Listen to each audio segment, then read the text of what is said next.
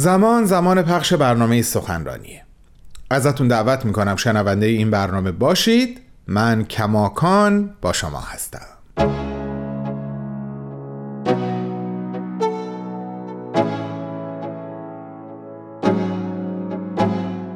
دوستان و علاقمندان به برنامه سخنرانی امروز با سومین و آخرین بخش از گزیده صحبت‌های سرکار خانم فرزانه ثابتان در خدمت شما هستم. خانم ثابتان تحلیلگر مسائل روانشناختی، تربیتی و کنشگر حقوق زنان، کودکان و حقوق خانواده هستند. همچنین ایشون از بنیانگذاران بنیاد فرهنگی همزبان هستند. خانم ثابتان در سی و دومین کنفرانس سالانه انجمن دوستداران فرهنگ ایرانی که از اول تا پنجم سپتامبر در سال 2022 میلادی به صورت مجازی برگزار شد سخنرانی داشتند تحت عنوان پیشرفت اجتماعی چالش های محیط خانه و خانواده. بریم با همین قسمت رو گوش کنیم.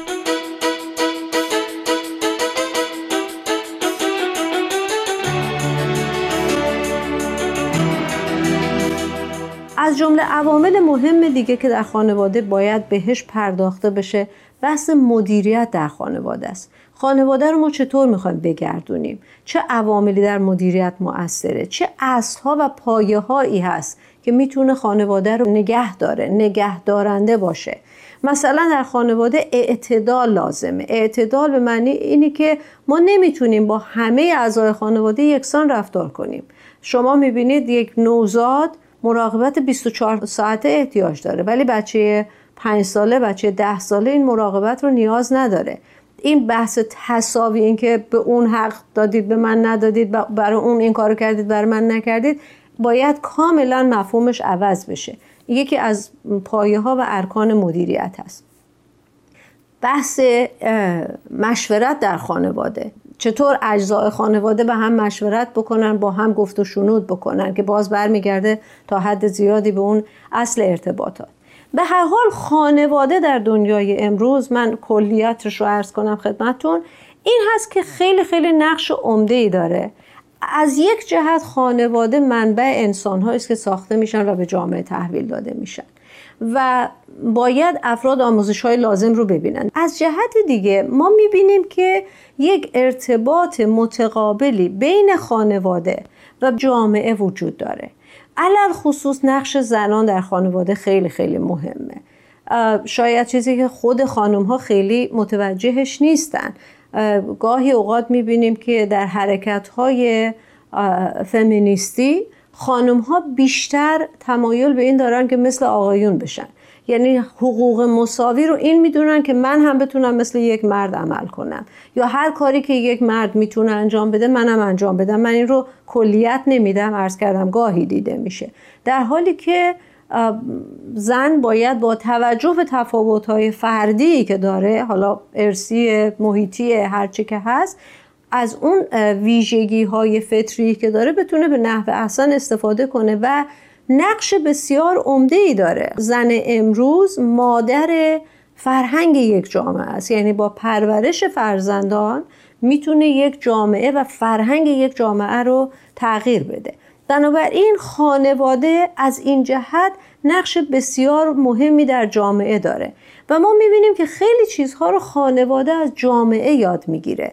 و جامعه از خانواده یاد می‌گیره. مثلا مفهوم دموکراسی که در دنیای امروز خیلی بحث مهمی است دموکراسی یعنی چی؟ یعنی هر انسانی بتونه عقایدی رو که متفاوت با عقاید و باورهای خودش هست خواسته ها و امیال خودش هست بتونه این رو بپذیره. این رو فرد از کجا یاد می‌گیره؟ مثلا در دموکراسی یکی از عناصر مهم مسئولیت های فردی است. یعنی فرد بدونه به همون نسبت که جامعه من قرار هست به من یه سری امکانات بده من هم به عنوان یک فرد مسئولم در مقابل تأمین خواسته ها و نیازهای اجتماعی و فرهنگی.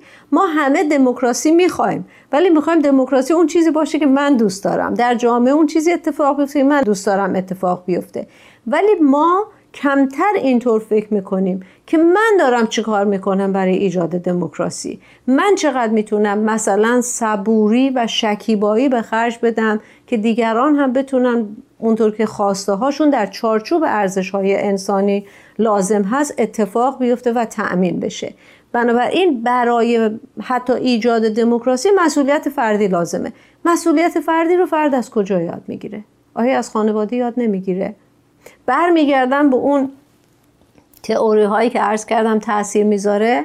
وقتی ما میگیم بچم رو بهش نگم رو چشمت ابرو عقده ای میشه.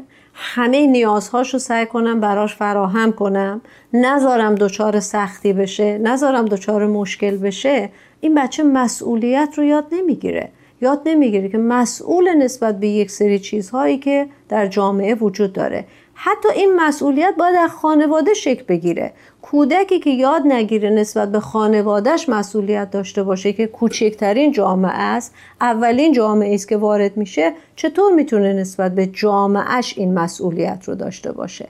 بنابراین ما می‌بینیم که همینطور که عوامل اجتماعی تونستن ساختار خانواده رو تغییر بدن با چالش هایی که برای خانواده وجود میارن خانواده رو متحول بکنن خانواده هم نقش داره در اینی که چطور جامعه رو تغییر بده و به مراحل بهتری برسونه کامل بکنه رشد بده. حالا وقتی که ما می‌بینیم این تاثیر و تأثیر متقابل بین خانواده و جامعه وجود داره و الان خانواده امروز در معرض این چالش های گوناگون قرار گرفته شاید یه سوال عمده به وجود میاد این هست که خب فرض کنید می‌خوایم خانواده رو به جهت سلامت پیش ببریم ولی سلامت خانواده چیه؟ سلامت خانواده کجاست؟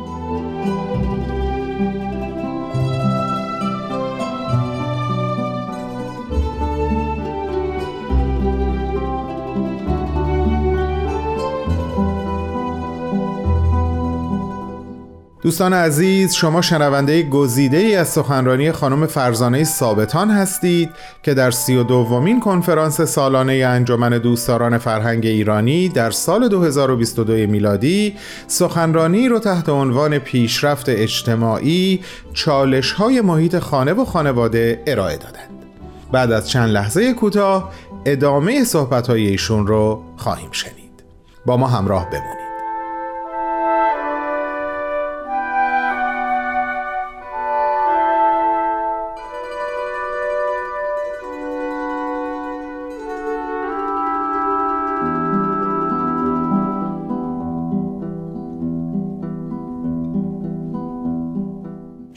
یکی از تعاریفی که ما بتونیم برای سلامت به کار ببریم این هست که سلامت الگوی رفتاری هوشمندانه است که بتونه باعث تأمین و اقناع نیازهای موجود یا سیستم حالا جامعه از خانواده از فرهنگ هست هرچه هست بشه به طوری که هم رشد و صلح رو بین خود سیستم بین اجزای سیستم حفظ کنه هم باعث رشد و صلح و آشتی با عوامل و عناصر بیرون سیستم باشه.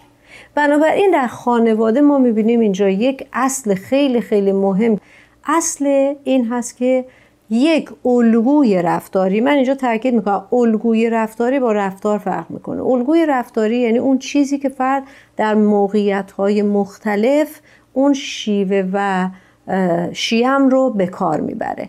بنابراین الگوی رفتاریش طوری باشه که باعث صلح و آرامش بشه.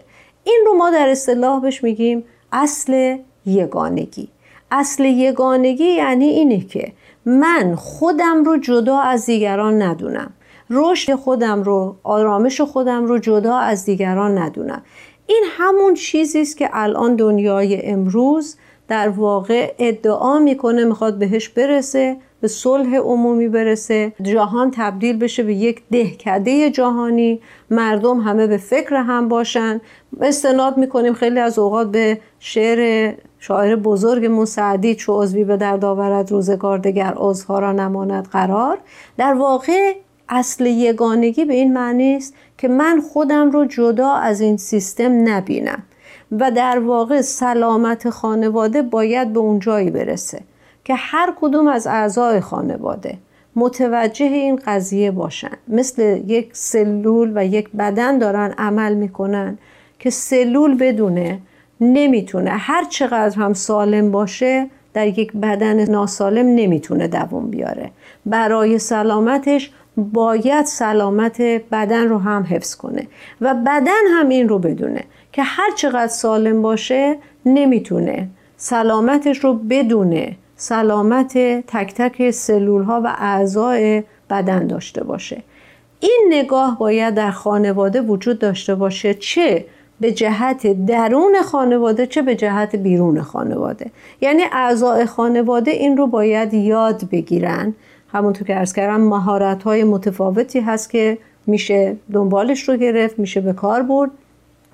اما این رو باید یاد بگیریم که من نمی‌تونم سالم باشم در خانواده ای که سالم نباشه و خانواده هم نمی‌تونه سالم باشه اگر اعضاش حتی یکی از اعضاش سلامت لازم رو نداشته باشن. این یگانگی منوط هست به اینکه هر کدوم از اعضا و اجزای خانواده و کل سیستم خانواده و در یک سطح بزرگتر کلان سیستم اجتماعی همه به هم وابسته باشن و احساس مسئولیت نسبت به همدیگه داشته باشن.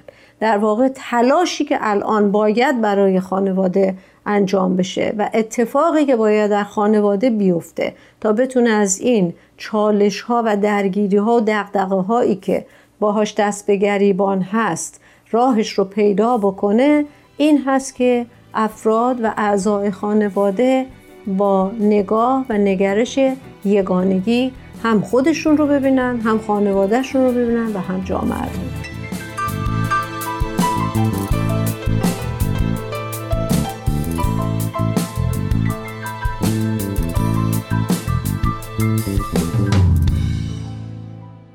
شنوندگان گرامی سومین و آخرین بخش از گزیده سخنرانی خانم فرزانه ثابتان تقدیم شد. خانم ثابتان همونطور که عرض کردم تحلیلگر مسائل روانشناختی تربیتی هستند و همچنین کنشگر حقوق زنان، حقوق کودکان و حقوق خانواده. ایشون از بنیانگذاران بنیاد فرهنگی همزبان هم هستند. خانم ثابتان این سخنرانی را تحت عنوان پیشرفت اجتماعی چالش های محیط خانه و خانواده در سی و دومین کنفرانس سالانه انجمن دوستداران فرهنگ ایرانی که به صورت مجازی در سال 2022 میلادی برگزار شد ارائه دادند. اگر مایل به شنیدن سخنرانی کامل خانم ثابتان هستین می‌تونین لینک این سخنرانی رو در وبسایت ما یعنی www.persianbms.org پیدا کنید. از همگی شما دعوت می‌کنم شنبه آینده همراه ما باشید برای شنیدن یک سخنرانی دیگه از یک سخنران دیگه.